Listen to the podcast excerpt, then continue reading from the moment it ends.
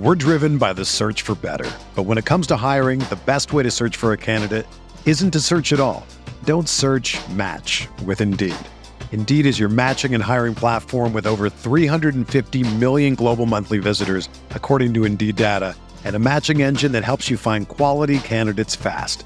Ditch the busy work. Use Indeed for scheduling, screening, and messaging so you can connect with candidates faster.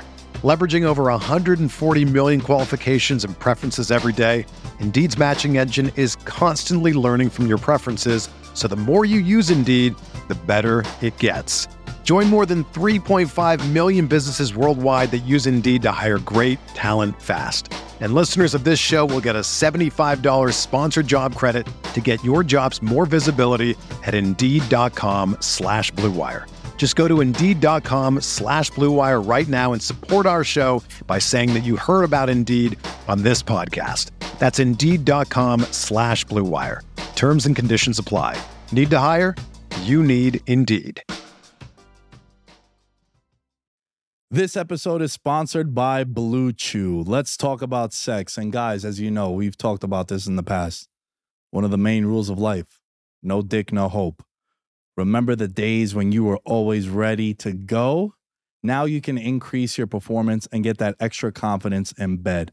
Listen up, bluechew.com. Blue Chew is a unique online service that delivers the same active ingredients as Viagra, Cialis, and Levitra, but in chewable tablets and at a fraction of the cost.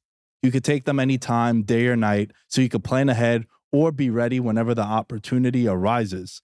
The process is simple. Sign up at bluechew.com, consult with one of their licensed medical providers, and once you are approved, you'll receive your prescription within days.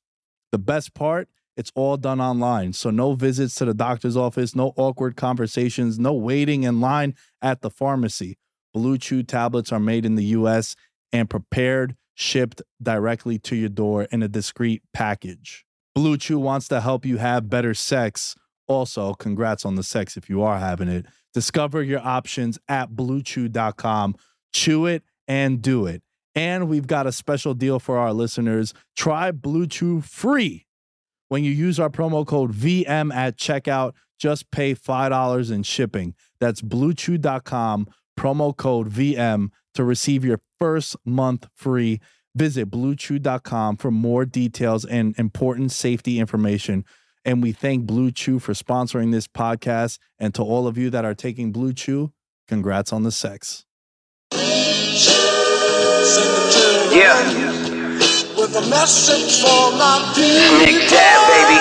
We the new label. Yeah, yeah, Come on. yeah. Come on, son. Now this the black sheep sticking it to him. I need a crib like I'm Gatsby. I need it. in hand, just understand my Pockets that deep. With nothing to prove, I ain't got nothing to do. When they can't compete, and I got nothing to Ah, lose. yes. I'm the one that's gonna benefit. Never been a What's good, everybody? Welcome back to Veterans Minimum, the number one sports betting vibe on the internet. I'm your host, Nick Dais. At Nick Dais 10 as you can find me. All things Veterans Minimum are at Veterans Minimum. We are in the building at the Blue Wire Studio here in Las Vegas. And I am fired up because I'm going to look into the camera as I say this. I've been doing content for more than eight years.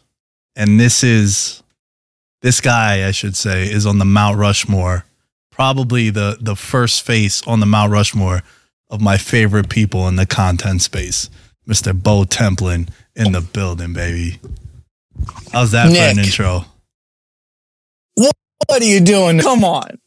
what are you doing to me? That's unbelievable. No, dude, I uh completely all right, we can get the uh the dick riding out of the way early here, I guess. But um we, we'll start there and I'll just say, dude, I absolutely believe in veterans minimum. I believe in you. I believe in this show. I try and spread the gospel. Um, I don't know, man. Feels like every single person has a band or an athlete that they were like, I knew them during that first album. I knew them way before everyone else. And I truly believe, man, that this show or you or whatever it is, 10, 15 years down the road from now, that 20 million's going to hit your bag. And uh, I'm going to stand there and be like, I, I told you so. Dude, I appreciate that. When that 20 million comes, bro, I'm out.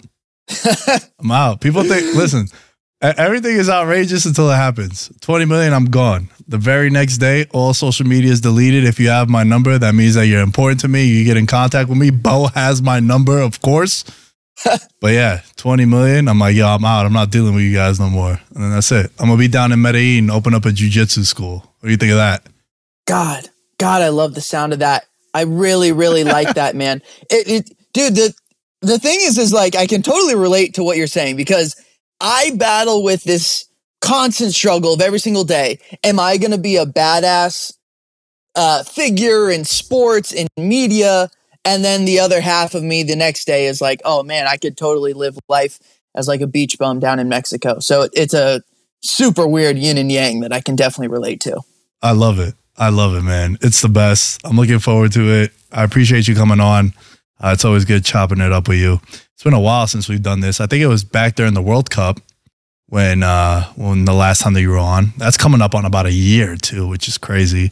But I'm looking forward to you coming out here, man, and uh us doing it in person here at the studio. But we had the NBA start, and I always like asking people, dude. It's one of like my my my staples and conversation starters. And I know it sounds pretty broad, but give me like a 1 to 10 excitement level on the NBA this year. I know if you could just lower the camera a little bit, your your team is going to have a pretty pretty good year. But thoughts, man. Give me your thoughts on the NBA season coming up. Okay, so let's let's get the white elephant, or the excuse me, the the elephant in the room here. Uh, let's let's recognize it. Let's acknowledge it. Yeah. Um, as a Greek kid with family ties in Milwaukee, who's a lifelong basketball fan and Milwaukee Bucks fan, yeah, I'm pretty I'm pretty fired up for this season. Uh, not only do you have the on court peanut butter jelly whatever duo you want to put together, you have Damian Lillard, Giannis. Is that going to be exciting on the court? Yes. The thing I'm perhaps most excited about though, Nick, is is their personality chemistry on paper is, is as good as anything that you can picture. Like these two guys are dogs. So um wildly excited about the Bucks season. There's a lot that I am excited about with the NBA season, but I would probably say that like my excitement level is probably somewhere near around a seven. You know, I, I love the NBA, I love the game. Um, but the last few years, the, the regular season just doesn't have as much of a flavor as I think it once did. And it was funny, like today, talking with my roommates, how do we change that? And it's so interesting that the English Premier League does not have a playoff structure at all, right? They just play their regular season. Whoever is winning the league at the end of the regular season, that's your EPL winner. I, just was like kind of picturing that in the world of basketball. And it kind of, I don't know, it had my curiosity a little bit. But uh, the answer is seven. And you kind of heard some of the reasoning why. Well, dude, I mean, not even the Premier League. Every every other league, uh, international wise, they just they just have a season, and who's who's at the top at the end. How do you accumulate your points? And then what's pretty cool is what happened today. Like you have Champions League, right? So you get a bid sort of to play in a tournament to crown like the European champion of the whole continent. That'll never happen here because of revenue and because of playoff and just the history. But that would be one way to make it interesting, to make every game intriguing. Because for me, dude, I'm at like a five. And the reason why I'm at like a five is because the NBA, you're right about the regular season. I saw I saw shouts to Brandon Marshall, friend of the show, friend of the program. He put up a post yesterday on his Instagram and he said, NBA starts in April, but I'm watching for now. And it's like, dude, that's a great that's a great description of how the NBA is because whether you have guys sitting out because of load management, minute restrictions, whatever it might be, it just dilutes the product. When they don't take it seriously, why should we take it seriously? And now you're seeing all NBA this year, you have new criterias. MVPs, you have new criterias where guys need to play. There's a threshold that they have to hit a certain amount of games for you to be eligible. You can't just play 50 games and win MVP anymore. I think the number is 50 It's uh, more than 60, I think it is. It's about, they said three fourths of a season is what you would have to play. And for me, the fun starts when the playoffs start. Now, the other big takeaway I had just from the, the the debut, dude, of the NBA season yesterday, and we're recording while all the games are going on tonight on Wednesday. But bro, isn't it crazy, Bo, that this dude Jokic was like on a farm, slugging beers. Like how much basketball and running did he do in the offseason and then comes back ring night and just has a 29 point triple double and it kind of looks effortless, bro. That's the thing that's the craziest about Jokic is that you'll look and you'll watch the game. And as I was watching them play the Lakers yesterday, I'm watching and I'm saying to myself, yo, he's not even like having a good game. And then you look at the box score and it's just so effortless. It's crazy to me, dude. Something we've talked about before with fighting and MMA is the weird balance of supreme confidence, but also like the ability to, to check your ego. Yo, I got to work on this. Like, yo, man, I almost got clipped in that fight. Oh, you know, oh, this kid from this country is has a really good wrestling or grappling game plan. Dude, if, if you're not watching Jokic from the United States of America and you're not starting to ask serious questions about what we know about the game of basketball, this guy is doing it like completely different and opposite of what we're being taught and told here in the US. I know we're the best in the world at this sport. I just, I think at some point we could probably have a little bit of an ego check and say, hey, man, we might want to consider some other routes of playing this game of basketball because sooner or later it just feels like the entire world's going to be able to play the game the way that he does because it's so much more efficient and slower paced and it, it doesn't really require the same like barriers of entry that other basketball players require like the ability to jump really high or run really fast. Jokic huge body. I'm not saying that he's not gifted genetically but outside of that he's really just winning with his mind. Uh I don't know. It, it makes me ask some serious questions about American basketball Dude, think about this also. The top 10 ESPN list for the NBA, they have Giannis, Jokic, Joel Embiid, Luka, Steph Curry. That's your top five, right? Yo, four of the five are international, bro. Four of the five are international. And, and I know Embiid, like he went to college here and whatnot. The other guys are just like from Europe. They came over. Like none of them played college basketball.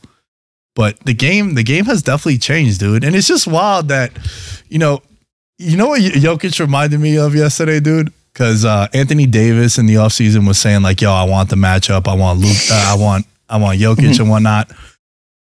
It reminded me, dude, and you're gonna love this because you're an MMA guy. Of when Jon Jones and DC were chirping at each other at the press conference, and Jon Jones told DC, "Dude, I beat you off a night of cocaine." And like Jokic, Jokic is like on a farm, slugging beers, dancing, partying.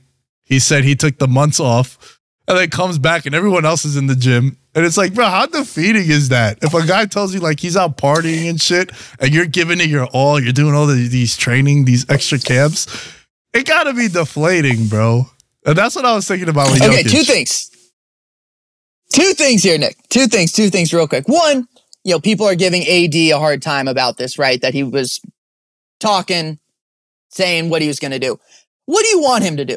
Come on. Like you're you're a hooper, okay? You're you're you're getting paid millions and millions. You're a superstar in this league. At- When you're playing your best, you're as good as anyone, Anthony Davis. What's he supposed to say? Like, is he supposed to roll over to Jokic and say, "Oh man, yeah, we got no shot at him this year"? It's like, no. I, I would be way more concerned with the Lakers and Anthony Davis if he had not said that stuff. Mm. I would have been way more concerned if he had lost the fire and it didn't bother him that the Nuggets, you know, attacked and, and won the big battle in the, the matchup against the Lakers. So that's my first thing is like people complaining about Anthony Davis talking like that. Like, what do you want him to? He's an athlete. Come on. That's why we love them is, is that belief, that self-confidence. Um, and then the other thing is maybe, just maybe, Nick, there's like a little rope a dope happening with Jokic. do you really think he doesn't care that much? Because I don't know, for a guy who's dedicating like, you know, eight months out of his year to this sport, and I would imagine he would love to run less, and I would love to imagine that he would love to eat more food. But he still makes these sacrifices. I don't know. Like, of course, I love the clips of him, you know, loving his horses and talking shit on the NBA schedule or whatever it is. But ultimately, I think he cares more than he lets on. Sure, but I think that that's what the big appeal with him is too. Where when they won the they won the finals, and he was just so nonchalant about it. He's like, "Now we can rest." Like he just wants to go. Was back. that not sad to you though? Like, was that not like one percent sad to you? Yeah, dude. Of course. As someone that just told you I want to make twenty million dollars and then bounce. Yeah, like that was that was pretty sad. Like you have to enjoy those Yeah. moments too. But I think that's just part of his aura and that's his thing. I don't want to call it a gimmick. I just think that's who he is. And and like Europeans in general, like they're very laid back. They're kind of just like they're always chilling, bro. It's one of the issues I run in with like family that comes and visits from Greece. They're like blown away that on a Tuesday afternoon, my dad got to go to work or my mom's working. Where the, in Greece, it's like fucking nap time. It's like, oh yeah, we're just gonna shut everything down, and it's like, what? You know, they just have they have no concept of that, and I, I think that just goes back to Jokic, like where they're from. It's like they're chilling a lot, and their thing is just like they kind of they kind of do this thing where they're playing the sport. And I'm not saying that he don't love basketball, but there's been a lot of football guys that have come out and been like, "Yo, I didn't love football. It just helped me get successful." Or I don't love I don't love fighting, but it's a thing that I'm great at. GSP, he says he hates fighting, but it was what made him successful and what made him who he was. So it's a weird dynamic, bro. And I, and I would love to one day be able to just like we need like a 30 for 30 on him to get he would be fascinating. Yeah, he would be. I want to know the truth. I want to know that someday. I think someday we will get a little more truth to him, but uh, I don't think it's going to be anytime soon yet. I want to. We spent some time on Jokic, and he's he's going to be a big talking point. Obviously, they're the defending champion, and one thing that really jumped out to me, bro, was how many people weren't picking the Nuggets to repeat.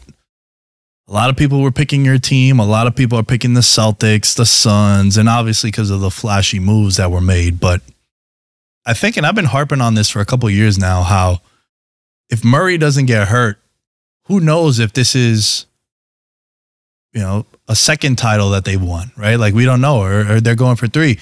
And this all started when the Nuggets went to the finals last year, and everyone was bad mouthing them, saying, "Oh, no one's gonna watch the finals now because it's Denver. It's a small market. Like who cares about Denver?" It's like, bro, who cared about Golden State in 2013? Nobody. But you get these like generational talents. And I hate using that word because like everyone's a generational talent, but like Jokic is, right? Steph Curry was and still is. It's like now they're a household name and they're becoming more and more popular. And Jamal Murray now is coming into this year after winning a title. He's not coming back off rehab and trying to get back into the swing of things after getting hurt. It blew my mind how many people weren't picking the Nuggets because I don't want to overreact to one game, but they lose Bruce Brown in the offseason, dude. But don't Jokic, Bo, strike you as someone that could just make anybody elevate just being around him? Yeah, I'm one one million percent. Uh, when the Bucks won their championship in 21, the following weeks after the NBA Finals, Jrue Holiday, Khris Middleton ended up to go play overseas in the Olympics for Team USA. And this was like, you know, this is after a deep playoff run. You just won the title. Like three of the series went to game sevens, right? Your body's broken down. And that following year in 2022, Middleton was pretty banged up, um, at least for a lot of the first half of the season and, and a decent chunk of the second half. The long postseasons wear on you. Um, that's my only concern with the Nuggets. Like, I have zero roster issues with them. I don't foresee any coaching issues. I see zero team chemistry issues. And it's just like, man, I, I check off those boxes. They are undeniably like a top three favorite to win this thing again. And it feels that their title run was duplicatable. Like that's something they could do again. I, I don't foresee that as, oh man, did the Nuggets really string some games together? Oh, did the Nuggets get hot? Like, not really. It didn't feel that the Nuggets got that hot. It felt like that was just Nuggets basketball. That is probably the reason I like them so much heading into this year. I agree with you with the wear and tear. But bro, they were beating the piss out of people in the playoffs. Yeah. And a they, Yeah. they they they had no game sevens, right? Like they they cleaned up. They went they breezed through, bro. Like look, in the first round, they won in 5. Against Phoenix, they won in 6. They swept the Lakers. And then they beat the the Heat in 5. So they lost 3 games in the playoffs. Four games, excuse me, four games in the playoffs. So they're not playing these like lengthy series, which are right. Like, yo, dude, I was super. I don't know if you knew this, but I, I from like tw 2008 to about 2016, I was all in on hockey. Fucking loved hockey. I still like hockey. I, Mhm. I, I love going to hockey games.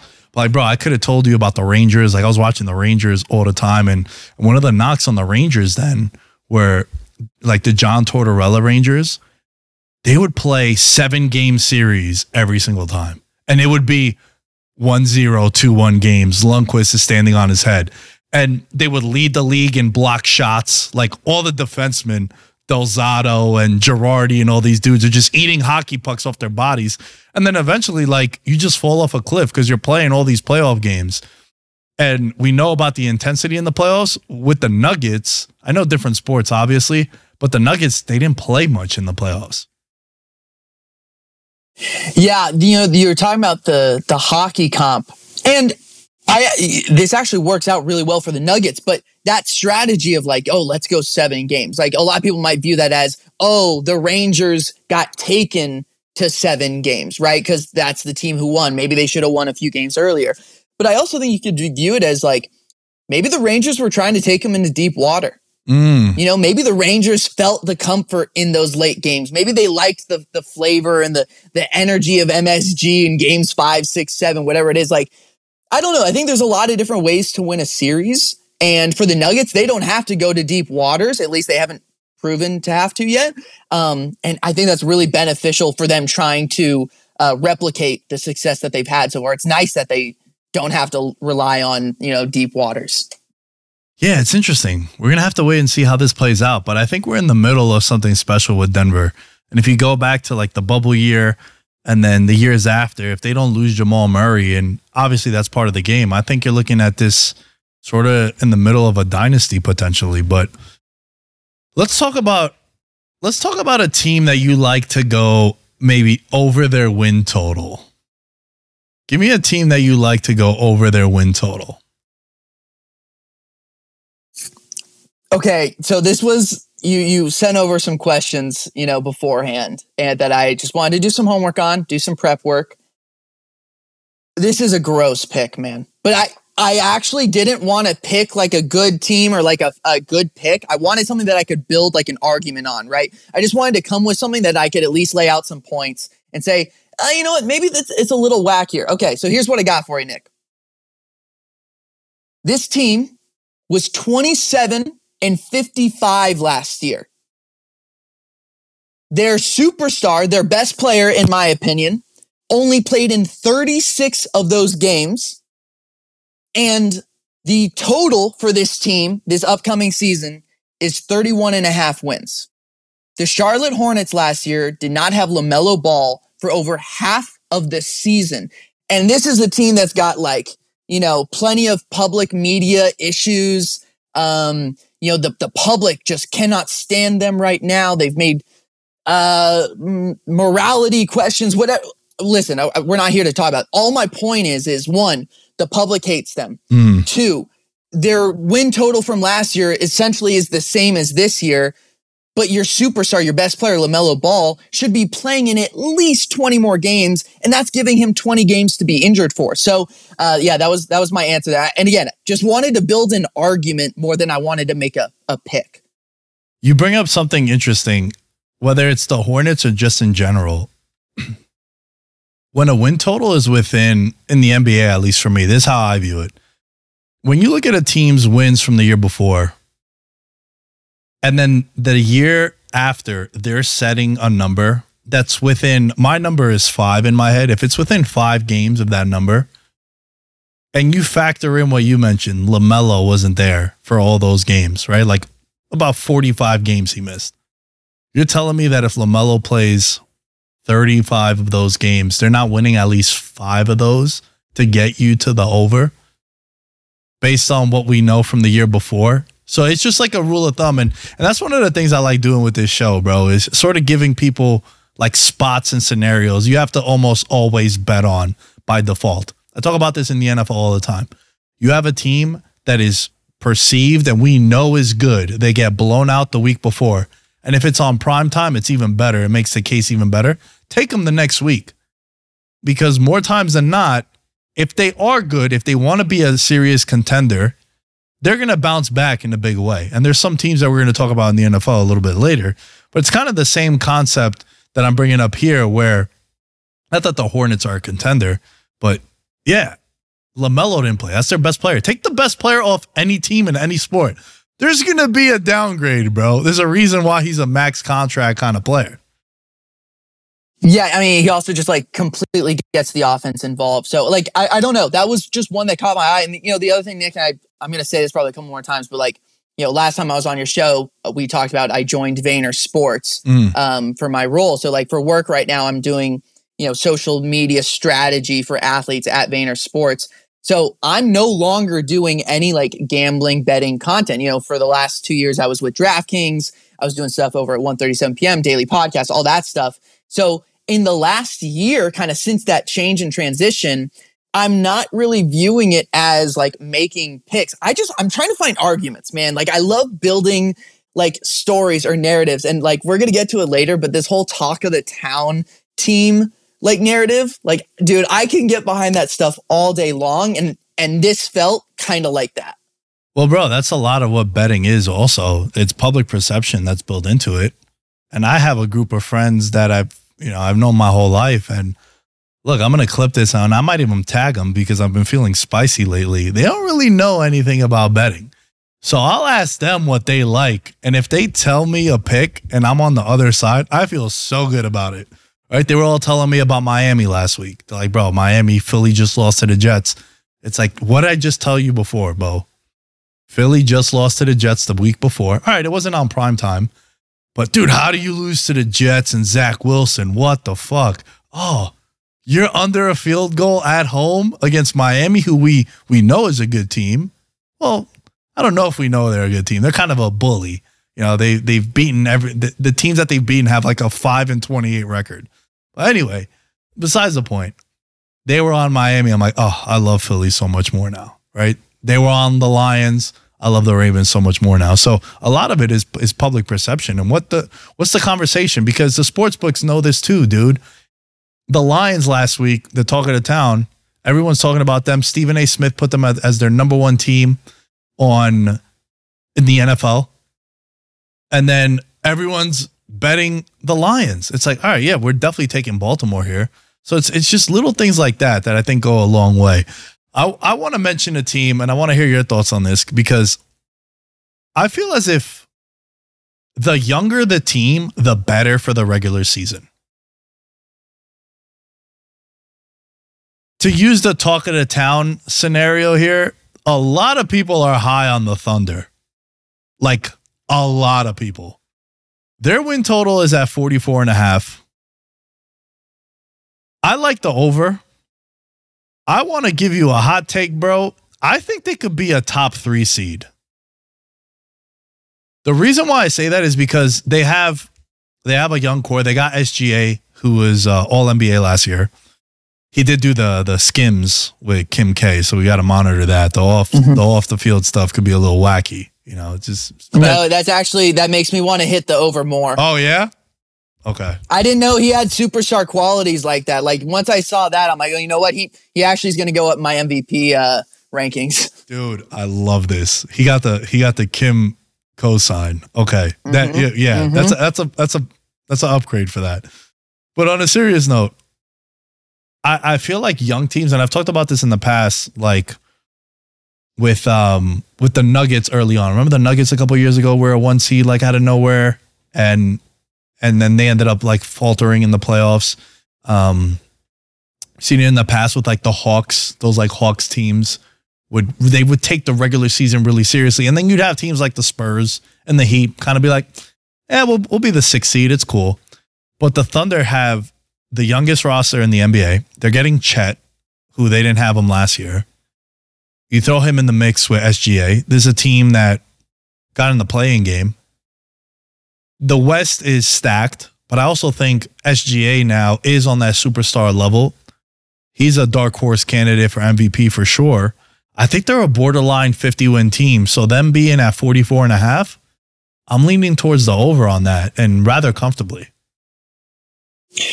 Yeah, you're you're definitely not alone in this belief that they have um, the potential of a three seed. Like they're actually probably one of the few teams in the NBA where their win total probably hovers in like a 10 game gap almost. Like they're one of the very few teams that might be hard to pinpoint the exact, you know, uh, expected wins for them. But the only downside that I can think of to Oklahoma City Thunder and really just to play devil's advocate because everything you're saying is correct, right? Young team, they're going to get a lot of wins. SGA is great. They're getting Chet Holmgren back. All those things are true and should be factors in how they do this year. The only thing that is different from this year and last year is expectations. Bingo. This year, for the first time in the last seven years, people are going to see Oklahoma City Thunder on their schedule for the next day and go, ah, shit, we got SGA tomorrow. You know, that this is get that's new to them. So there's no more uh oh man, we really uh we really tripped over in Oklahoma City. What happened on that road trip? Yeah, no, no, no, no. None, none of that's happening anymore this year. Teams are going to be very well aware when they go to OKC. Ah, shit, we got the Thunder tonight. We we got to bring it. Yeah, and SGA is in that range now. He's he's 25 years old, and it's usually like 24 to about 28 is where that guy gets that like he enters superstardom, right? And last year he entered it by making all NBA. But then look, yo, you got Dort defensively, you got Giddey. you obviously got SGA. You don't you don't know what to make a Chet because we didn't see him last year, but he was super hyped coming out the draft. And they're a team that I think I think they're to make some noise, man. And I think because they're so young, like you look at their roster 20, 24, 21, 21, 24, 21, 25, 21, 19, 24, 22, 21, 26, one 30 year old Bertans, and then a 28 year old. It's like this team is young. I think they're going to care more about the regular season. And there's always a team that sort of enters that top four that you just didn't see happening. Last year was my Knicks. No one thought the Knicks were going to be a top top four seed. Uh, uh, you know, so it's like it's a weird uh it's a weird dynamic. I think the Knicks were five though. I'm mistaken, but they were like I think them and the Cavs kind of had the same record. But you saw it with Memphis a couple years ago too. They shot up to being a two seed. So it happens, and I think I think the Thunder are that team for me. That's my play. Beautiful. Uh, do you have a uh, under play? I have an under play. I don't feel confident in it, but this is this is more so a oh shit shit has hit the fan kind of play. Don't you feel like it could go really really bad for the Clippers? Like I mean I mean fire sale sort of get rid of everyone cuz it has it has a lot of potential for that to be the case, bro. Like Kawhi, Paul George, we know the injury history with them too. They got Tyronn Lue at head coach. The roster is good, but it's also just a lot of, you know, Russ is there, Covington, Batum. I just think like with Paul George and Kawhi, it's it, if one of them goes down and then the other one is angry, wants to get traded out. I don't know. I think the 44 and a half, it's something I'm taking under. I'm not necessarily saying uh, that they're a one seed in the West, but respectfully disagree on the concerns of the Clippers. Okay. Um, I think they have too many professionals in the entire building, to be honest. Like, you have guys who have just been in the league for a good amount of time, who know the ebbs and flows of the regular season. They're well coached. They have a great front office. They have a passionate owner. Like, they- I just don't see, like, I've been to probably three or four Clipper games every year for like the last decade almost. Like, I love going to Clipper games because they're so cheap compared to Laker games. Mhm. Ballmer fucking cares, man. Like, this is not no. I don't think this is business to him, bro. I, I, I don't. There's no way that he is like this with his business because it would just wear on you like crazy. I think he loves to win. I think he wants to kick ass. And really, this 44 number is already factoring in Kawhi and PG probably not playing the full season. By the grace of God, if they were to surprise us and play like a little bit more, I don't know. I, I I would not. I personally am not viewing them as like a oh they could go into fire sale mode. They did get on the number 44 last year. They were 44 and 38. They were the five seed. I think with the Clippers, there would be a team that I would want to bet on come February, March. If I see, yo, they've been good, they've been healthy, they've looked good against the Nuggets and against the Suns and some of the other teams in the league, that's when I would probably get in on them. They were also my finals pick last year. I was in on the on the Clippers, Okay. so I got a little PTSD about that. That's another thing with betting too, right? You take the biases from one year and roll it over to another. Uh, I want to ask you about the MVP.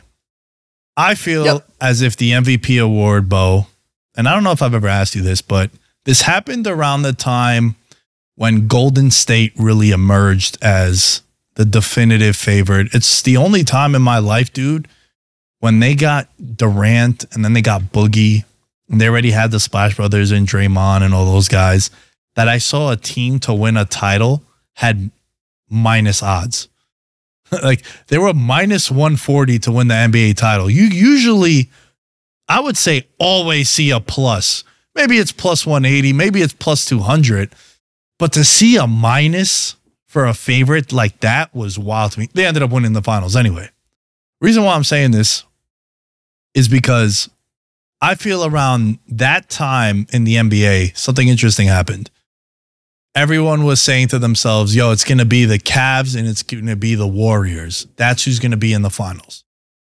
And what people Yeah. started doing to make it more appealing, to make it more interesting, is every week they would talk the MVP. And then the MVP just became its own thing and its own sort of discussion led talk shows became such a big talking point. So now I feel like the MVP award, you're going to see it like every two, three days, it's going to be updated. One guy drops 50. Oh, he's the MVP. The next two days from now, the other guy drops 50. He's the MVP. And you're going to be seeing that. And I think that all goes back to the Golden State Cavs finals matchups where everyone knew it was going to be them two.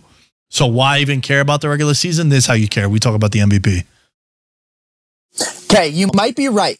You might be right.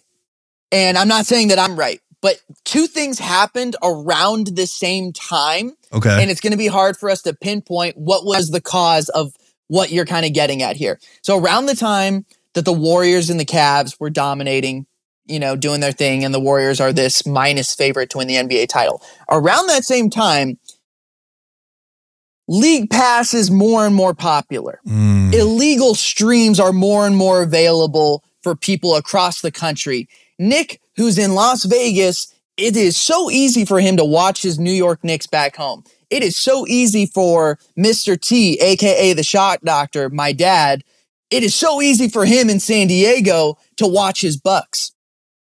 We are now equipped to be able to see those superstars anywhere. Like for the first time, we were able to go, oh man, that guy in uh that guy in Philly, he probably deserves it. I watched a couple games this year.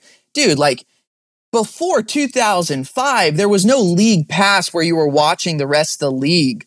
And that it was impossible to even have an MVP conversation. Everyone was just arguing, you know, what player that they watched the most that year. This is probably the first time where we started to go, oh man, Jokic has a really good shot. Ah, Embiid's right there. Man, it's hard to count out Giannis.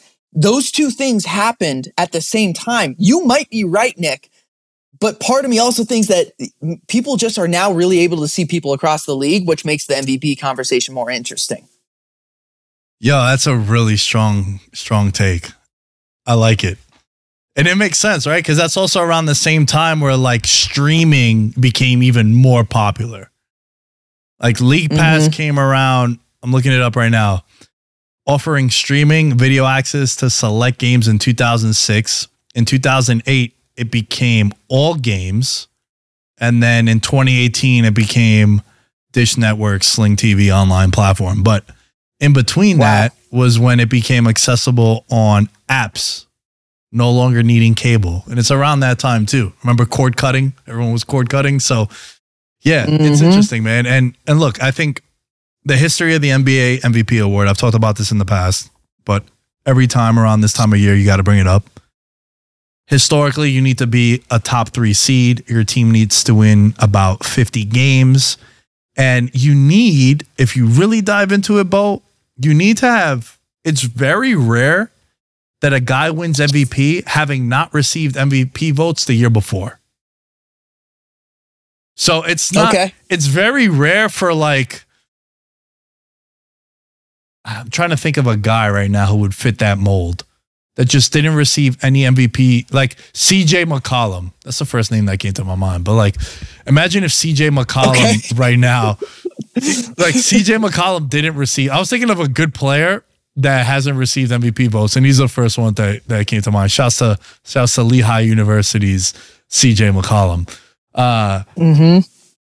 imagine if like he wouldn't be able to win MVP. It'd have to be something outrageous. You need to have votes from the year before, is why I'm saying that. And there's ways that you can narrow it down to the guys that should be able to win the MVP, is what I'm saying. And for me, I think you got to look at a top three seed before you make a pick. All right. Well, so obviously, you know, we have admiration for each other's content creation skills, but it feels like we might have the same notes here. All right. What I've got in my notes, Nick, what is the recipe for an MVP? Top three seed. Yep. Pretty much, you have to be a top leading, top five leading scorer in the league, about, um, and you have to be the clear number one option on offense. Like those are those are kind of the three things. Um, I want to show you something. Since 2001, this is what I got.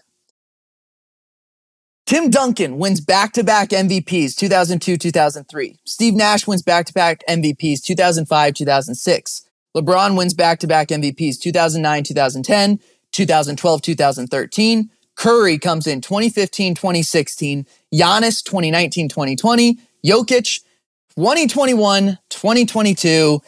And it feels like when the MVP voters don't know who the clear cut option is, they kind of are going with the guy who won it the year before, like up to two years. I don't know, man. Like, I'm not saying I think Embiid is there because I actually think Embiid might need Harden to win the MVP vote because the Sixers might struggle to be a top three seed without Harden. Um, and so that's my spiel on Harden. For my spiel on the recipe of MVP, let's let's cut let's you know ch- check some boxes here.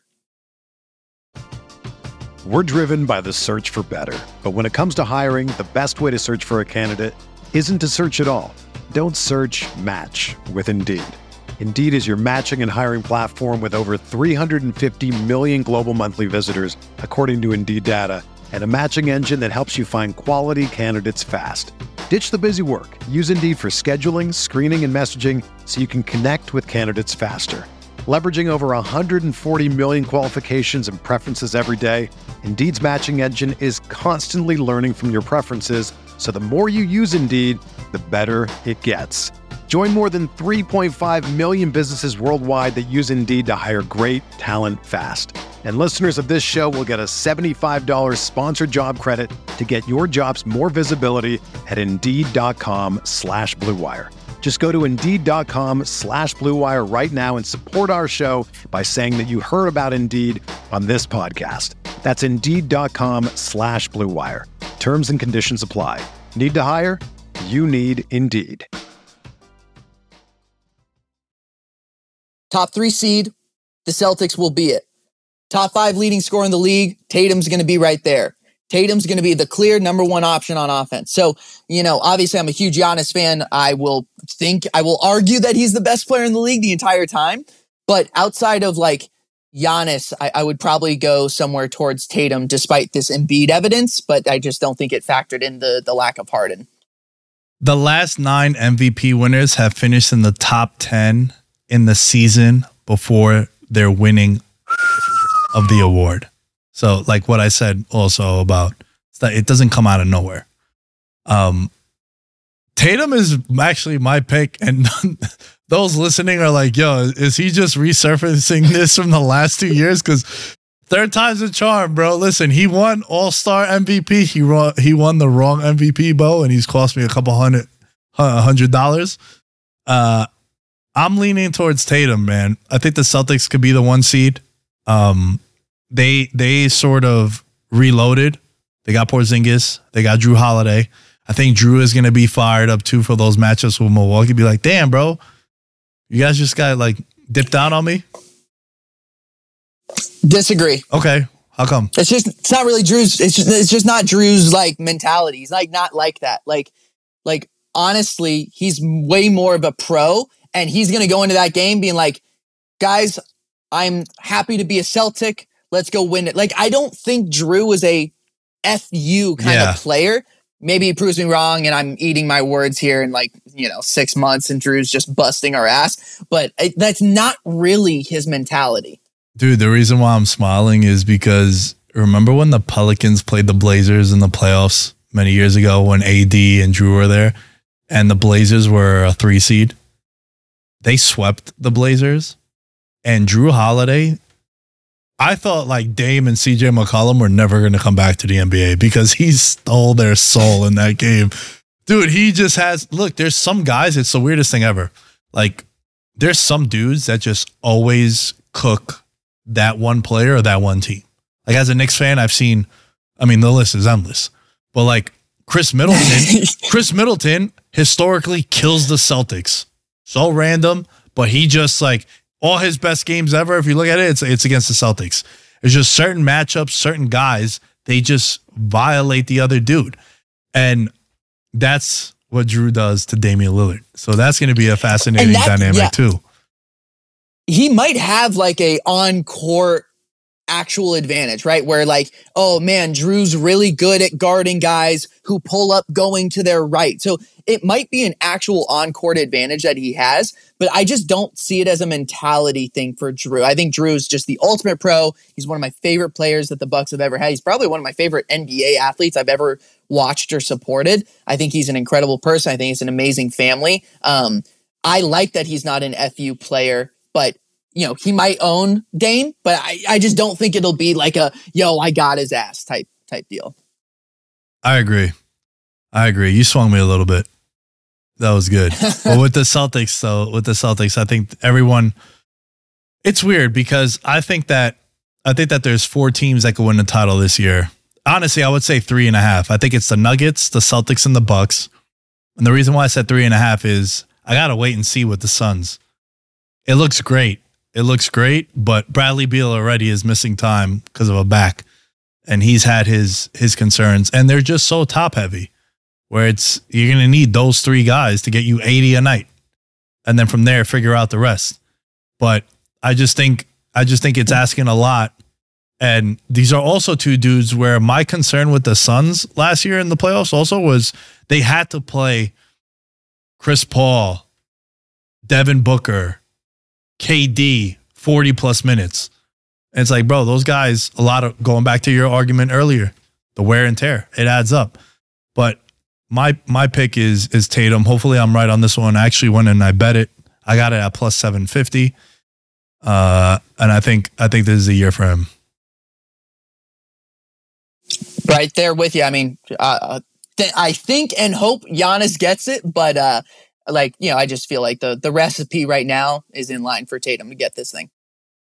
Give me your NBA finals prediction. I didn't want to make the Bucks Nuggets prediction, but I'm going to only because this week I was scrolling through like old high school and uh, just old Facebook stuff, right? Where I was like younger and I would just post these rankings, right? I'd rank my five favorite small forwards in basketball. I would rank my five favorite Will Car- Will Ferrell characters. And early on, I was on Giannis. And then all of a sudden I was getting into these arguments and and at one point there was a conversation I had in like 2018 where I'm like, man, feels like Jokic and Giannis are destined to eventually match up. Like it feels that way. And so just because I had saw that comment earlier this week, I'll, I'll say uh, Nuggets Bucks uh, for old time's sake. Yeah, that that's that's what I got also, man.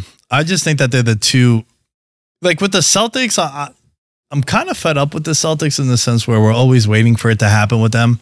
And look, they've been to a finals, but they have a lot of they give me the same kind of vibe of like those remember those like Andy Dalton Bengals teams? Obviously, they're way more talented. Like they have a Tatum, Mhm. right? But like Andy Dalton and the Bengals would be like a two, three seed, and then they'd always get bounced in the first round. And it's like the Celtics, not that the Okay. Celtics, not that the Celtics don't make it to like conference finals and finals, which they have. Like they've been, if you look at the last like six years, ever since Tatum came into the league, they've had an amazing, amazing playoff record and and the accolade. They just haven't won a title, but they're in conference finals year in, year out. They always run into the Heat, and that seems to be their kryptonite, a team that just seems to have their number.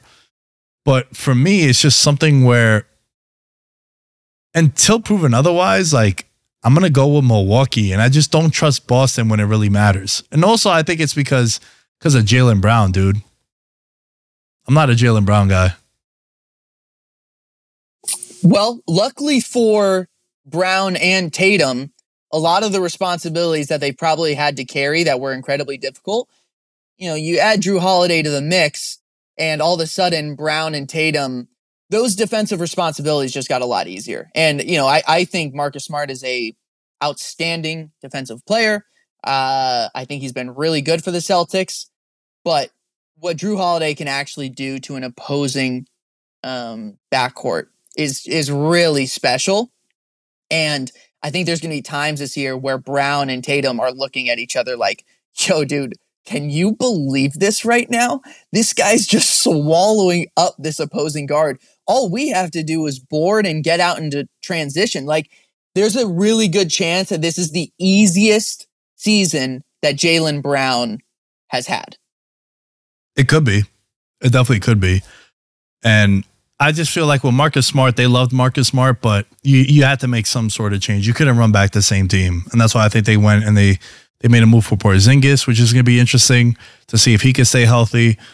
We're going to see what happens with Jrue Holiday also being thrown into the mix, but I think Tatum Tatum it's it's the year for him to carry them to to that next level. Um, I want to mention one thing about the NBA Finals, and it's it's really important because, Bo, unlike other sports, you kind of have an idea of who's going to win the title. What I mean by that is, since 1990, is going back a while. Only four times in NBA history has an NBA Finals winner had odds worse than the top five odds. So basically, if you're looking at this year, for example, your champion's going to be the Celtics, the Bucks, the Nuggets, the Suns, or the Lakers. This is what history is telling us. The only times that it wasn't the case, the Golden State Warriors, they were 28 to 1. They were actually the ninth favorite. The 2011 Dallas Mavericks, they were 20 to 1. They were the seventh favorite the Raptors in 2018, 2019, they were plus 1800. They were the sixth favorite. And then you had the 04 Pistons. They were 15 to 1, but they were the sixth favorite. Everyone else, bro, has been a top five favorite. Process of elimination tells you that our NBA champion this year is going to be the Celtics, the Bucks, the Nuggets, the Suns, or the Lakers. and that's since 1990. So that's a that's a massive It's- sample size. That is the reason the NBA is my favorite sports league in the world Okay. because the best team wins. Mm. You look at baseball right now, right? You've got the Arizona Diamondbacks who barely got into the playoffs going against the Texas Rangers who were really hot to start the year, but then kind of fell a little bit and then weren't even sure if the Rangers were going to make it in, into the World Series. Like now people are complaining, yo, what's wrong with baseball's format? Like these are two teams that no one really watched, whatever. I love that the best team wins in the NBA. Mm. That's what I want. That's the goal of all of this is to figure out who the best team is. And I love that dynamic. I, I always talk about people say that it's the worst part of the NBA. And to me, like I just argue the exact opposite. The goal of all of this to me is who are the best five guys that can go out and get, you know, W's. And I think the NBA does that better than, you know, most other leagues. I agree with what you're saying. I don't think public the public agrees because the public loves the underdog Oh, they definitely story. don't. Yeah, they want. Oh, oh, you're 1000% yeah, and I'm not even Yeah, talking about. I'm not even talking about a betting perspective. I just mean in general. Like people root for the underdog. Like we all know that, right? That's why people are always to bring betting into this. They're always going to bet a plus number. Yo, minus three hundred. This is a lock. Nah, bro. I'm gonna bet the plus two eighty. Okay, cool. Like this is what people want. So I think it, it's going to come down to one of those one of those five teams. Not really going out on a limb. And and like I said when I mentioned before, I'm at three and a half teams that I think, and all three and a half of those teams are on that list there. So it's going to be interesting to see how this plays out. Uh, I'll have you back on the show again to talk some NBA later on. Not that you're going anywhere now, but just mention that in general. Uh, I do want to take a moment to run an ad break. And while we do that, let's give a shout out to one of our sponsors, Fly Me Out. Fly Me Out curates curates and scouts trips to some of the world's most exciting locations. Those who join only need to purchase their slot. They take care of everything else. Listeners of Veterans Minimum, do you legends ever feel the urge to break away and discover the world with a like-minded tribe? Let me introduce you to Fly Me Out, the premier social travel club. Imagine if LinkedIn, Airbnb, and Raya had a travel-loving baby. Whether you're looking to network with professionals on a beach or bond with creatives in the heart of a city, Fly Me Out has got you covered. Dive into curated experiences, and with their platform, it's never been easier to find your tribe and to see the globe. Don't just travel, make memories with Fly Me Out. Use code VM1 for expedited application review. That is code VM1 for expedited application review. Bo, let me ask you a question. Staying on this topic. Bring it on. What's your dream place to go visit? Uh, the two places are probably the like uh homes of my family. So I'd throw in uh Madeira, which is where my family from my mom's side is from. It's where Ronaldo's from, and then uh Greece, where my dad's family. So those are probably the two answers. Fly me out. Got some trips going over there, bro. That's all I'm saying. Cheap plug, plug away. Fly me out. VM1. Wow, Okay. wow, That was a good setup, right? I had a fe- I had a feeling you That were going to say I had a feeling you were going to say Portugal. I I know that's your background. But Yeah, uh yeah. I, I just had a good feeling. Okay. Let's move on over to some discouraging news that went down late last night in Mhm. uh in the UFC and in the MMA world. Jon Jones got hurt. Two weeks away, the big pay per view at Madison Square Garden. Uh, him and Stipe were supposed to be the headlines for the heavyweight title. Jon Jones gets hurt, tears his pec. I know why you're upset. I see why you're upset. I'm also upset. People that bought tickets to this event are upset. Now, I will say, I love the interim matchup that they made for the belt. I think that's a banger of a fight, too. But it sucks what happened to Jon Jones, bro. And it also stu- sucks for Stipe because Stipe has been waiting for another chance at the belt. He hasn't fought since he fought Francis. And it's just unfortunate for both of these guys who, let's face it, man. How many more fights do they got in them? So I'm I'm upset for a couple of reasons. So let's start here. Again, I'll throw out the I work at Vayner Sports. We represent Stipe. So work wise, this was a really big deal, right? For the Mm. company. Like this was a project we had been spending time on, marketing, and oh man, let's make sure Stipe is just like in tune. with you know, just trying to perfect this entire process of like an entire fight camp. And you know, yes, Stipe has waited a long time for a, a chance at the belt to me it's it's more than that though nick like i think he was waiting at a chance at like a legendary fight. Like this is it's a belt plus a legendary fight. So that's one reason why i'm upset. The other reason i'm upset i'm headed to new york on november 10th and uh i'm going. I'm I, I'm going to the fight, but I uh you know now now not seeing that fight. So yeah, I'm I'm bummed, man. I mean, look, I'm hoping. Uh, I had a friend of mine that dropped some serious money on that ticket, and he is not happy because it was a very expensive ticket. I was actually planning on going back Yeah. that weekend because one of my buddies is getting married that same weekend. And I was like, yo, you know what? It'd be a dope trip. Go to the wedding, go to the fight also. But then the combination of like how much money that whole trip was going to cost. And then, you know, a couple things went down that didn't allow me to leave anyway because I got pretty busy with some stuff too. It was, you know, you're talking about some serious dough to drop on these tickets, man. And you're right, how like it wasn't only a title fight, it's one last chance to headline. It's against the guy in the whole fight game. And the aura and the legacy to it would have been like it's more than the belt, right? To be able to get that notch It is. under your resume to say, yo, I'm the greatest heavyweight of all time. And then I beat, potentially beat the greatest fighter of all time. It's like, bro, what? I would just drop the belt after that. I'd be like, yo, this is a wrap. I don't even want to do this anymore. There's also something about snatching zeros, and I know Jon Jones technically doesn't have a zero next to his name on uh, in the L column, Yeah. but man. Dude, if you can hand a guy their first L, like that's just a challenge. It's so hard to say.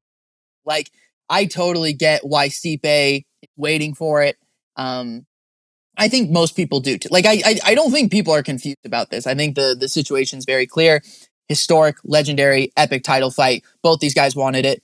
You know, unfortunately, it didn't work out that way. But uh, yeah, you know, the UFC deals with this stuff all the time. The card's still very, very cool, but it's it's definitely not the the all time great gladiator warfare at MSG that we were probably hoping for.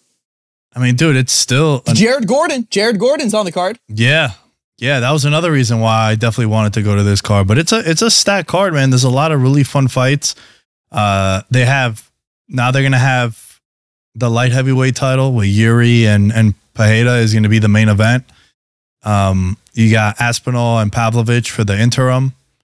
You got you got a lot of cool fights. Like Saint Denis, I think could be a future champion at lightweight. He's an absolute beast. And then yeah, you got my our guy uh, Jared Gordon's going to be on there too. You got a lot of New Yorkers and tri-state area guys that are going to be on that card. But the thing that really sucks, bro, is that you know I've talked about Jon Jones so many times, and I think there's there's never been an athlete like him in any sport where he is the unanimous goat, and he's also the biggest what if in the sport history because look at this now. We didn't see him for three years. Comes back, gets a win in three minutes over Gane. And he was going to fight again. We were going to get to see him twice in a calendar year, which we haven't seen in what, six years, maybe longer. And then he gets hurt. So now he's going to be sidelined. So now you're looking at it potentially being a four and a half year layoff with what, three minutes of octagon time? It's just it's he's the biggest what if, and we haven't even mentioned all the off the field, off the the cage, you know, domestic violence and allegations and arrests and all that. And he was still so dominant, bro. That's why there's never been anyone like that. Like you've had athletes in the past that have been so dominant, but they had all that stuff distract them, and then it it took away from their performance. Where for this guy, he had all this stuff going down, and he was still the greatest of all time, biggest what if ever. Yeah, was was pumped up to see him perform live. You know, was was really fired up. Uh, yeah, all those things are are true, and um, yeah, I, I mean, I could talk about Stipe all day long, as you know, really, some ways, kind of the the yin or the yang of Jon Jones too. You know, it's a guy who's full time at a firehouse, right? Yeah. You know, uh, family with kids running around, doesn't talk trash, has really like no career rivals even in his legacy. Um, couldn't really be more different people, but maybe that's why I was just like so fired up for the fight. And hopefully it still happens. Like, I, I know it's a long ways away and it's hard to think about it, but like maybe International Fight Week next year, July, um, you know, the, the two of them can make it happen. And then I make my way out to Las Vegas and we can catch the fight together. Listen, you better make your way out to Vegas way before that because that's in July. So we can't have that happen. December, December, December, December. That's right. That's right. Okay, let's end the show talking some NFL. Uh, do you want to give me credit because I love getting credit for the talk of the town theory? It's all I want to talk about. If we talk about anything else, I'm going to get upset. That's all. The only thing I want to talk about, bro. I sent that video. I don't even know to how many people. That's the only thing I want to talk about is the talk of the town. Do you know who the team is this week? It's gross. Um, it is the, the this is the this is the grossest. This is the grossest selection of all the selections thus far. I don't. Okay, like without looking at the schedule right now, I'm just trying to think of teams that are like getting a lot of love. Um, like low key, I feel like the Houston Texans are getting like that bad team kind of love right now. You know, CJ Stroud is obviously having a big season. Who is the talk of the town this week? All right, hit me, Nick. What, what do we got? Let's factor in two things. Who who Okay. took all the momentum from the talk of the town the week before? Philly, Close, close, but Okay. the Ravens. Ravens. The Ravens beat the Lions, who were the number one pick for Stephen A. Smith in the NFL. Then they go out there and lose. Who beat them? It was the Ravens. Now the Ravens, they're going to play the Arizona Cardinals. That's why I said it was gross. I will say that the Cardinals, one of the best records against the spread this year. They're catching nine points at home. I am 100% putting this in the contest. I've already told Kenny, shouts to Kenny Bets Big. We do the Circa contest together. If they give us a plus eight and a half or higher, because what's cool about Circa is they give you the numbers on Thursday afternoon and then that locks for the whole weekend. So you gotta and you gotta submit your picks on Saturday. But dude, they give us an eight and a half or a nine. We're definitely taking the Cardinals because they're at home. I think everyone is on the Ravens. I think the Ravens could still win, but I think the Cardinals definitely cover. And if they do end up beating the Ravens, oh, that video is going to continue to just take away, baby. one of the uh, kind of the big surprises in the not surprises, but in the Vayner sports world is we represent Josh Dobbs. So really for us, like the Arizona Cardinals kind of surprising season or like over or succeeding maybe expectations kind of season has been really cool to watch. Like, dude, his social following has just boomed this year and Arizona's loving Dobbs. And I don't know, it just they've been fired. It feels like, you know, they've just been doubted the whole season, like every single step of the way. Like for months, just people telling them, oh, they're they're gonna be the worst team in the league. And nah, man, these guys, they're they're grown men. I I just can't believe when people say like, oh, they have no shot at winning. It's like, no, these guys have pride and and shit's on the line and they're playing for reasons that maybe you don't even know about. Like the Arizona Cardinals are still fighting, even though they might not have a, a great shot at making the playoff. Yeah, and I always feel like that's the case too, bro. Like they're not gonna they're they're listening to these things. They're not gonna go out there and just lay an egg. They know that people are doubting them, and yo, you never know with these draft picks too. Like, dude, two weeks ago, Caleb Williams was the next Mahomes, and now people are like, yo, is is is Maye gonna be a better quarterback prospect than you know just because a couple bad weeks? So you never really know. And and the Ravens they play the Cardinals this week, and then they play the Seahawks the following week. I was trying to see if there was like a look ahead spot potentially, but their look ahead spots are coming up with playing the Browns, Bengals, and Chargers three straight weeks in a row. but man, I just think that I just think uh, uh, I like to fade teams off monster performances like the Ravens, right? And it's just a it's a spot where I have to play because another thing is they're a nine point underdog. Bo, if the Ravens were at home, they'd be a 16 point favorite. Would you take the Ravens as a 16 point favorite over the Cardinals? I get, I get what you're saying. So it's it's one of those things sure. where in anytime you have a road favorite, would you bet them at home and add six For the points? plus- Yeah, and add Yep, six the points. plus six number. And if the answer is yes, then play them on the road. If the answer is no, then you don't play them. You play them. You play the dog.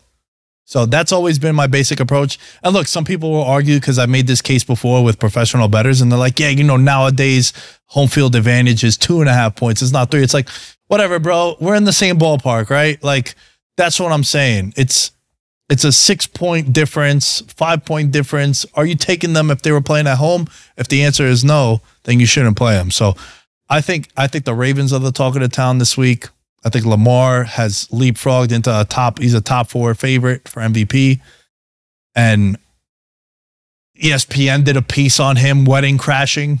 Right? I don't know if you saw that when they when he went to Yep. he dropped in on someone's wedding. So like the Ravens are getting a lot of hype. And look, I think the Ravens of the teams that I've seen so far, Bo, in the AFC, it's the Chiefs and Ravens for me that I'm the highest on.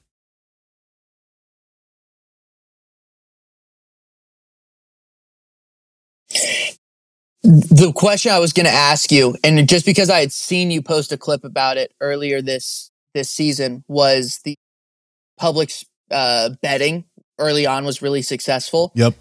and I know at a couple spots that like I I think books have been killed earlier on in this, but you know weeks one through four, generally speaking, like sports bettors don't do very well. Like historically speaking, there's not enough like data and evidence to really like give the sports bettors the edge. There's too much unpredictability. But now is around the time where like um if your favorite sports better had a bad first five six weeks of the year this is the time where like they might actually start to like pick it up a little bit or get hot so i don't know i i this might not even be what you were getting at i just got distracted though was i was gonna ask how has the pe- public done the last like two three weeks I mean, last week they got, I mean, I don't want to make it too bad of a visual, but you know, all those Yeah. websites that start with an X, that's how it was for the Mm. public.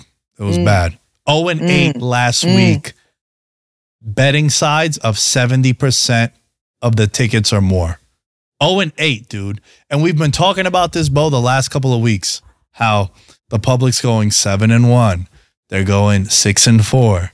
They're going 5 and 2 and 1. Yeah. It's like there's gonna be regression. And there was one week where they went three and five, and then last week they went 0 and 8.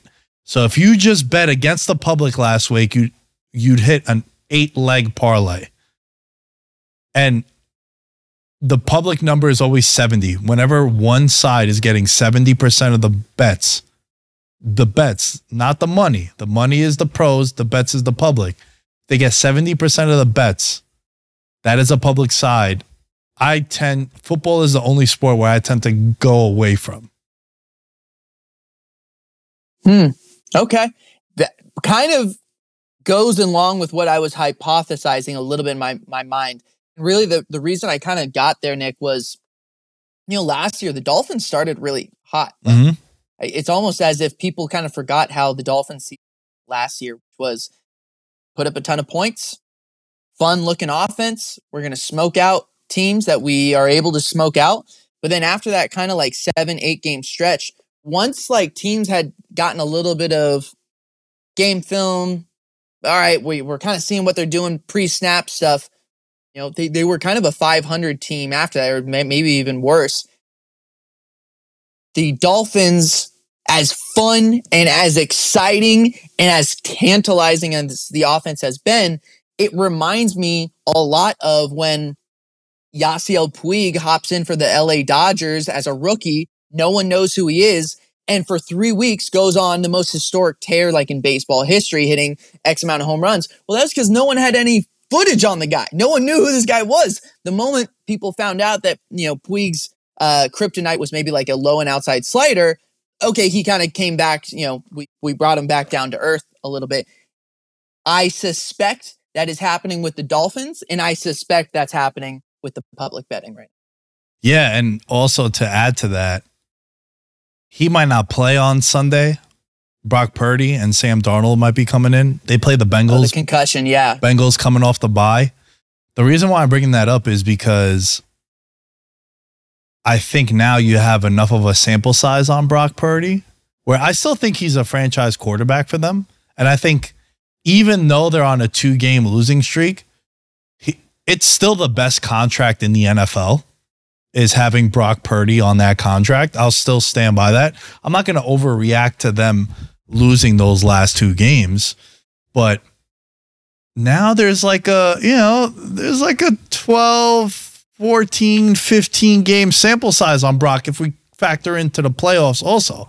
Now you have a season worth where, oh, dude, guess what? We take away your number one read. We take away the flat, so you can't check down. You don't have Deebo who bails out a lot of shit for you. You don't have Trent Williams for a couple series. Things falter. God forbid anything happens to McCaffrey. It's a wrap. I think we've realized that McCaffrey's definitely the MVP of that team. But now there's OPOY. what's up?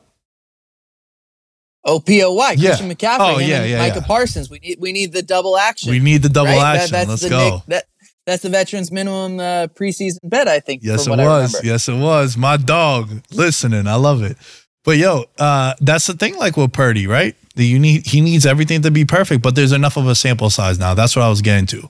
Where now we have enough film on you to identify that. Oh, dude, you have trouble throwing to your left. You always roll out to your right whenever shit hits the fan.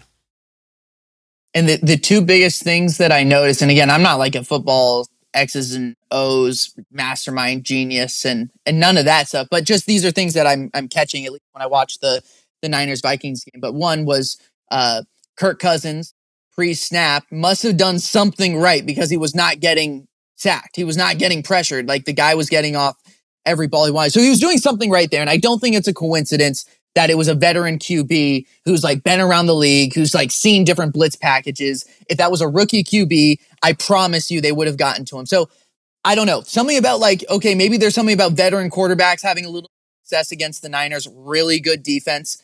Uh, and then the other thing was the Niners offense has been stellar when they've had leads. Right. They've done an incredible job of like developing leads.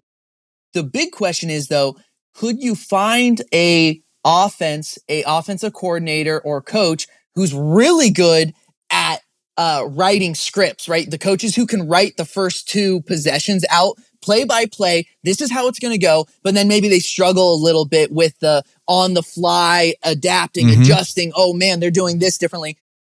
Teams that come out with really sharp opening one to two possessions might have a shot at a Niners team more than a team who like has a much better success rate coming from behind.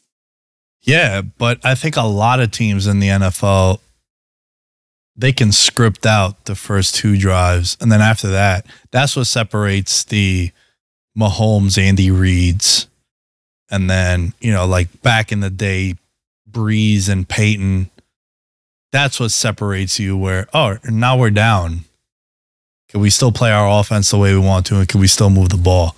With the Niners, it doesn't seem to be the case. But the other thing with San Fran that's so interesting, and I'm gonna tie this all together and, and we'll we'll end the show with that. I was gonna do something else, but we'll just end the show with that, with the conversation that we're having. The Niners, it's not like they're down 20. They go down a touchdown, and it seems like their offense is just off right? Like if you're down 20 points, it's like, all right, yo, now we got to go spread. We got to go five wide. We, we're not, no one's going to fall for play action. It's like, no, dude, you're down eight. You're down 10. It's two possessions. It's a second quarter. And there's issues. That's the thing that's the most concerning for me. Yeah, I I don't know. I don't view it as much of a maybe a concern. I just think it's a play style. Like like you know, no team is obviously perfect. And I just I think about like fighters who do who do a really good job of like in the first round they set the tempo immediately. They come out, hey, I'm going to establish like my presence here in the middle of the ring or whatever I might be. Some fighters need to get punched in the mouth to wake up. They got to see their own blood, you know, come out of their nose and land on their gloves before they go, "Oh shit, I'm in a fight. We got to we got to show up here."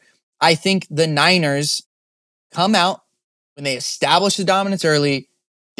They, they're really good, man. Like I don't know, I, I don't want us to get away from how good Niners team because of two rougher weeks. Yeah, and both of them on the road, right? So like, Yeah. I It's also probably discrediting to the two teams that beat them. yeah, Like I think that's a little unfair to the like to the Kirk Cousins and the Vikings. Don't say that the Niners are bad now. Now's the time to say, man, that's a hell of a win for Minnesota. yeah, and they were a team that you know last year they won all their games by one score, and now this year they've been losing all their games by one score until this past week, the, past couple weeks. So they beat the Panthers by one score, and then they beat the Niners. But the main concern for the Niners is, and they got they got a bar fight this week against the Bengals, bro. Bengals are a team that they were my preseason Super Bowl pick, and Bo, I just bet them this past week at thirty to one to win the Super Bowl. I think that's a great number. I think they're getting guys back. Another week for Joe Burrow to get rested. Now their schedule sucks, and what I mean by it's That's it's it's a banger of a schedule. Look, they got San Fran and then they got the Bills. It sucks for me because they could drop these next two games and then maybe I could get them 50 to 1. But then also on the flip side, it's like they're probably not making the playoffs if they drop these next two games. But the the Bengals play the Niners this week. It might be Sam Darnold that's in there. And I'm fascinated by this matchup because the Niners are an absolute cover machine at home. They've covered 11 straight games against the spread at home with Kyle Shanahan as the head coach.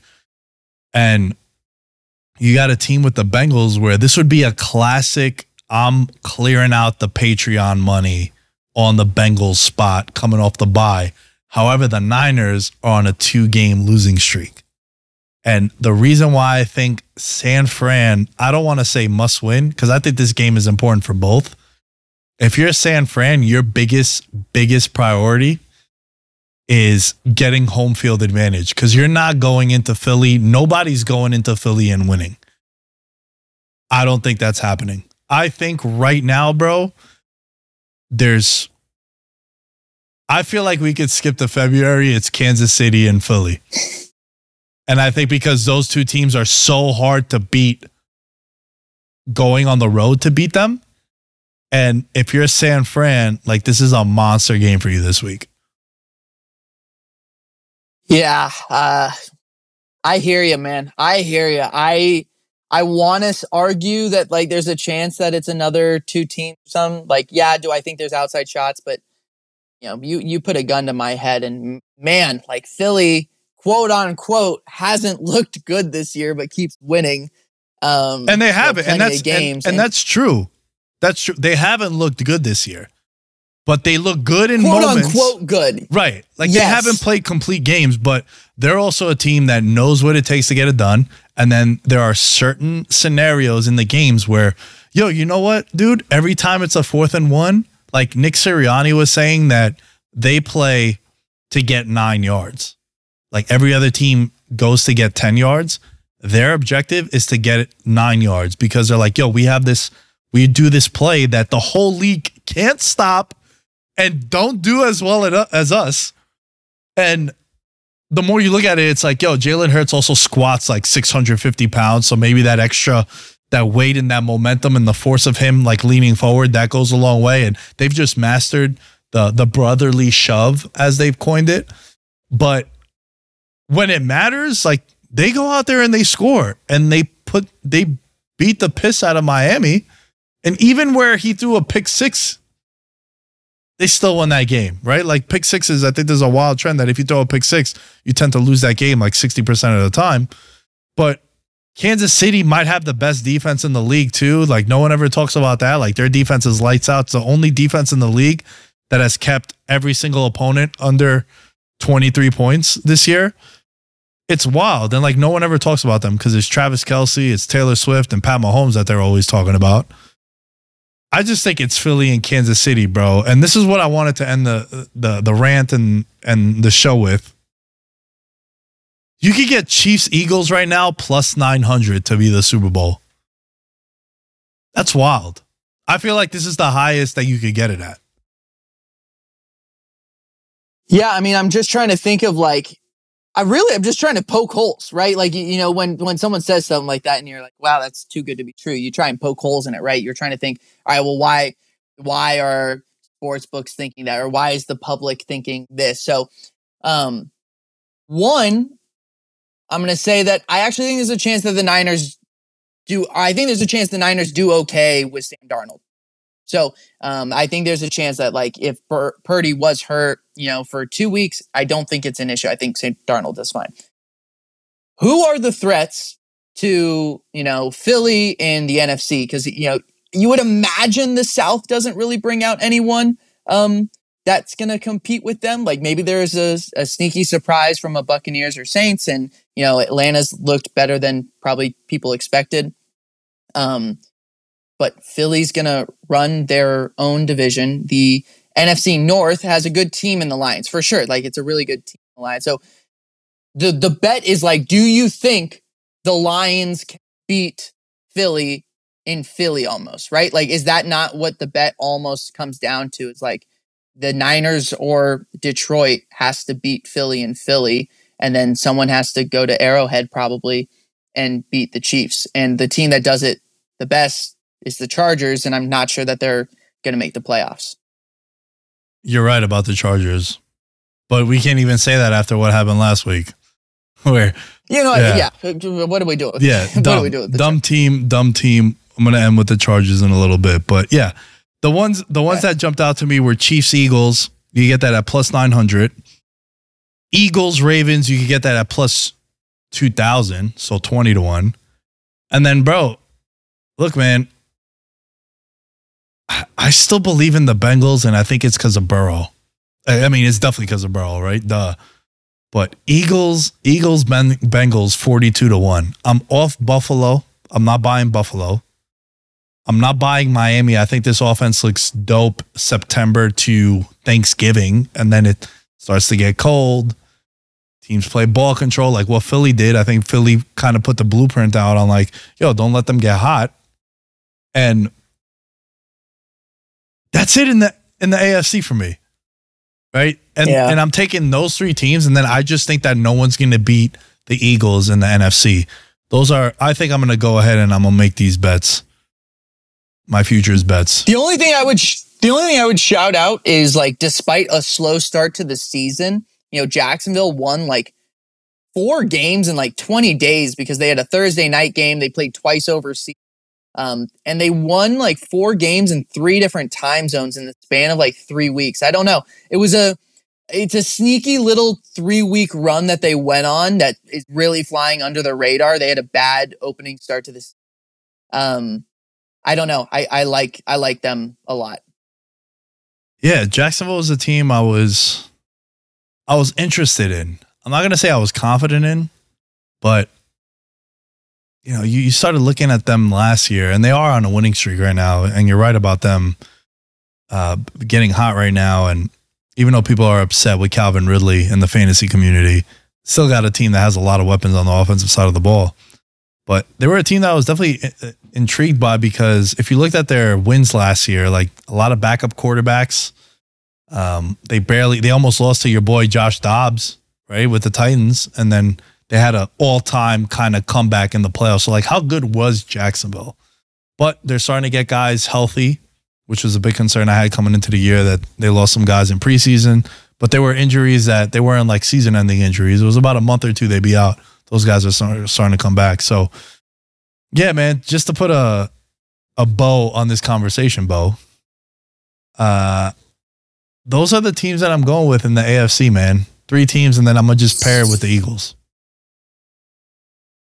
I think that's dude. I, I I hear the logic and the explanation. Um, I hope it's Eagles Chiefs for the sense that I think most of the U.S. population or most of football fans would agree that that's probably the two best teams in football. Like if you were to pick right now who you want it to be, that's probably it. And you know if that was what it came down to, I'd sign me up. That's a hell of a football game, man. I mean, dude, we saw it We saw it in the Super Bowl last year. We're going to see it in the regular season in a couple weeks. They play each other in the regular season. And why not? It's like the two best teams. We saw that them two playing together. You have the brothers going up against each other again. Yeah, Andy Reid, like all the storylines. It's it's gonna be it's gonna be tremendous. But Bo, this was fun, man. I appreciate you coming on. Uh, relatively short notice. I hit you up yesterday about it, just to pull the curtain back. But you always deliver for me, man. Light and, work. and I appreciate you Light work. Let the people know where they can find you on in social studio. media. First of all, in studio in December, I'll Do be uh, making my way out to to Vegas. No, dude, I'm super fired up. Um, social wise, at Bo Templin, Twitter, Instagram, and TikTok. Uh, if you want more than my golf swing, me hitting the heavy bag, or me shooting, uh, you know, three pointers, then probably don't follow me on TikTok because that's that's pretty much pretty much it. So, uh, yeah, Twitter, IG, TikTok. Nick, anytime, dude. You hit me up, let me know. I'm always down to do the show. Love it, believe in it, always trying to share it and uh, spread the good word. My dog. I can't wait until I see you in December, bro. We'll do this in person. And uh, yeah, thanks for thanks for coming on the show, dude. One last note, everyone. Um, subscribe to the Patreon. What are we doing here? I mean, you know? yeah, cheap, cheap plug. Subscribe to the Patreon. I mean, talk about an alley oop subscribe to the as we're about to go into the Patreon 100%. Yeah.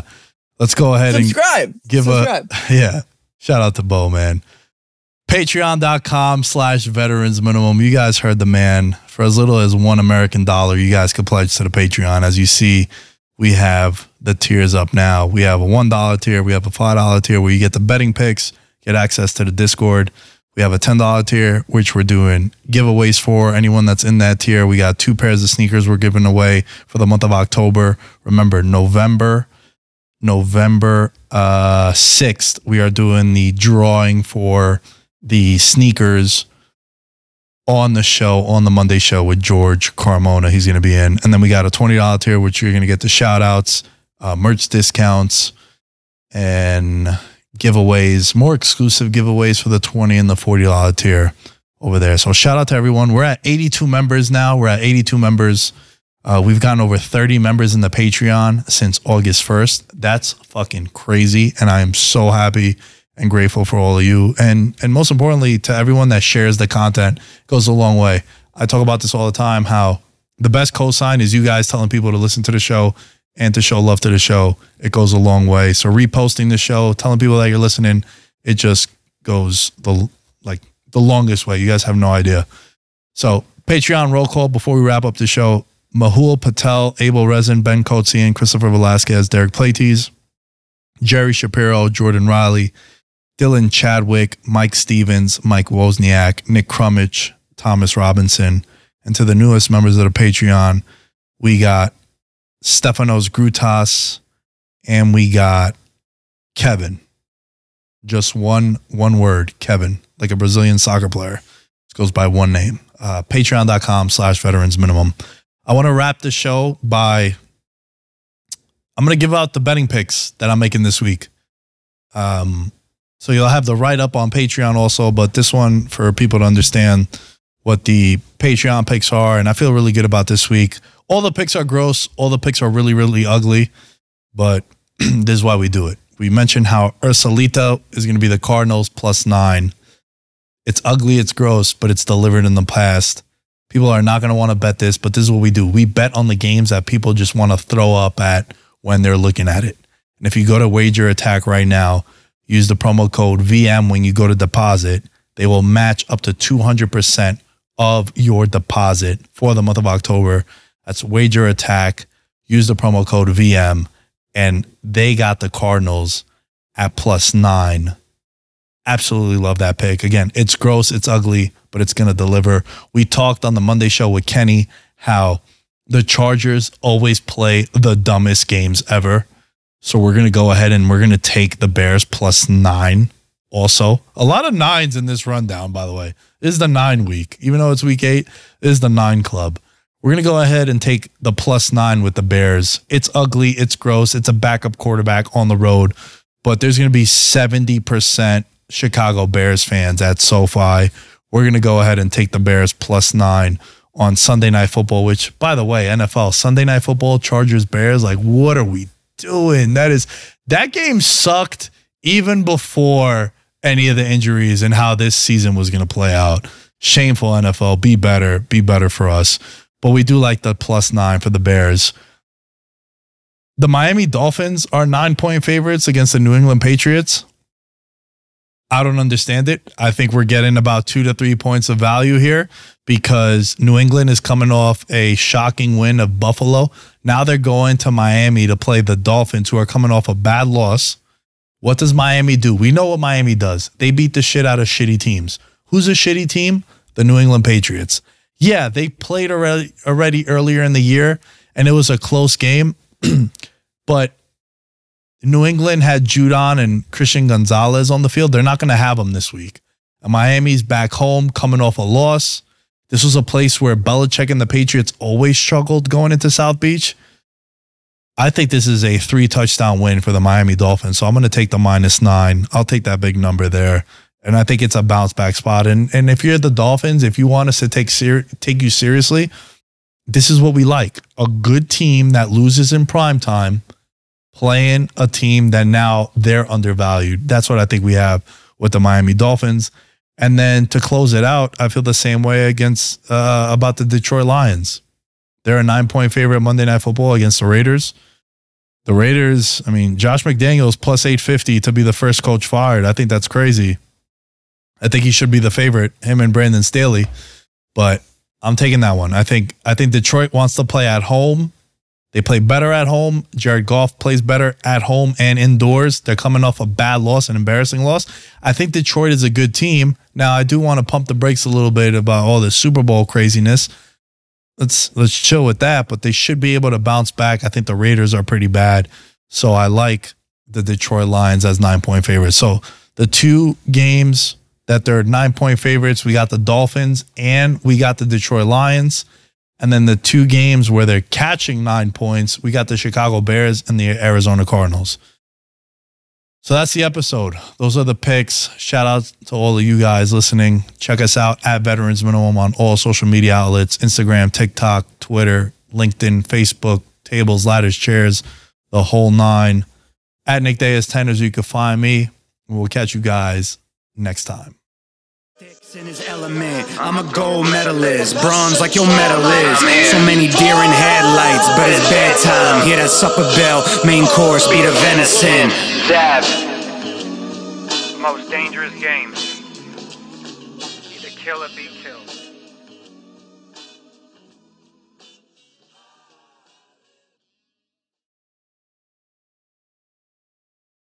This is the story of the one. As head of maintenance at a concert hall, he knows the show must always go on. That's why he works behind the scenes, ensuring every light is working, the HVAC is humming, and his facility shines. With Grainger's supplies and solutions for every challenge he faces, plus 24 7 customer support, his venue never misses a beat.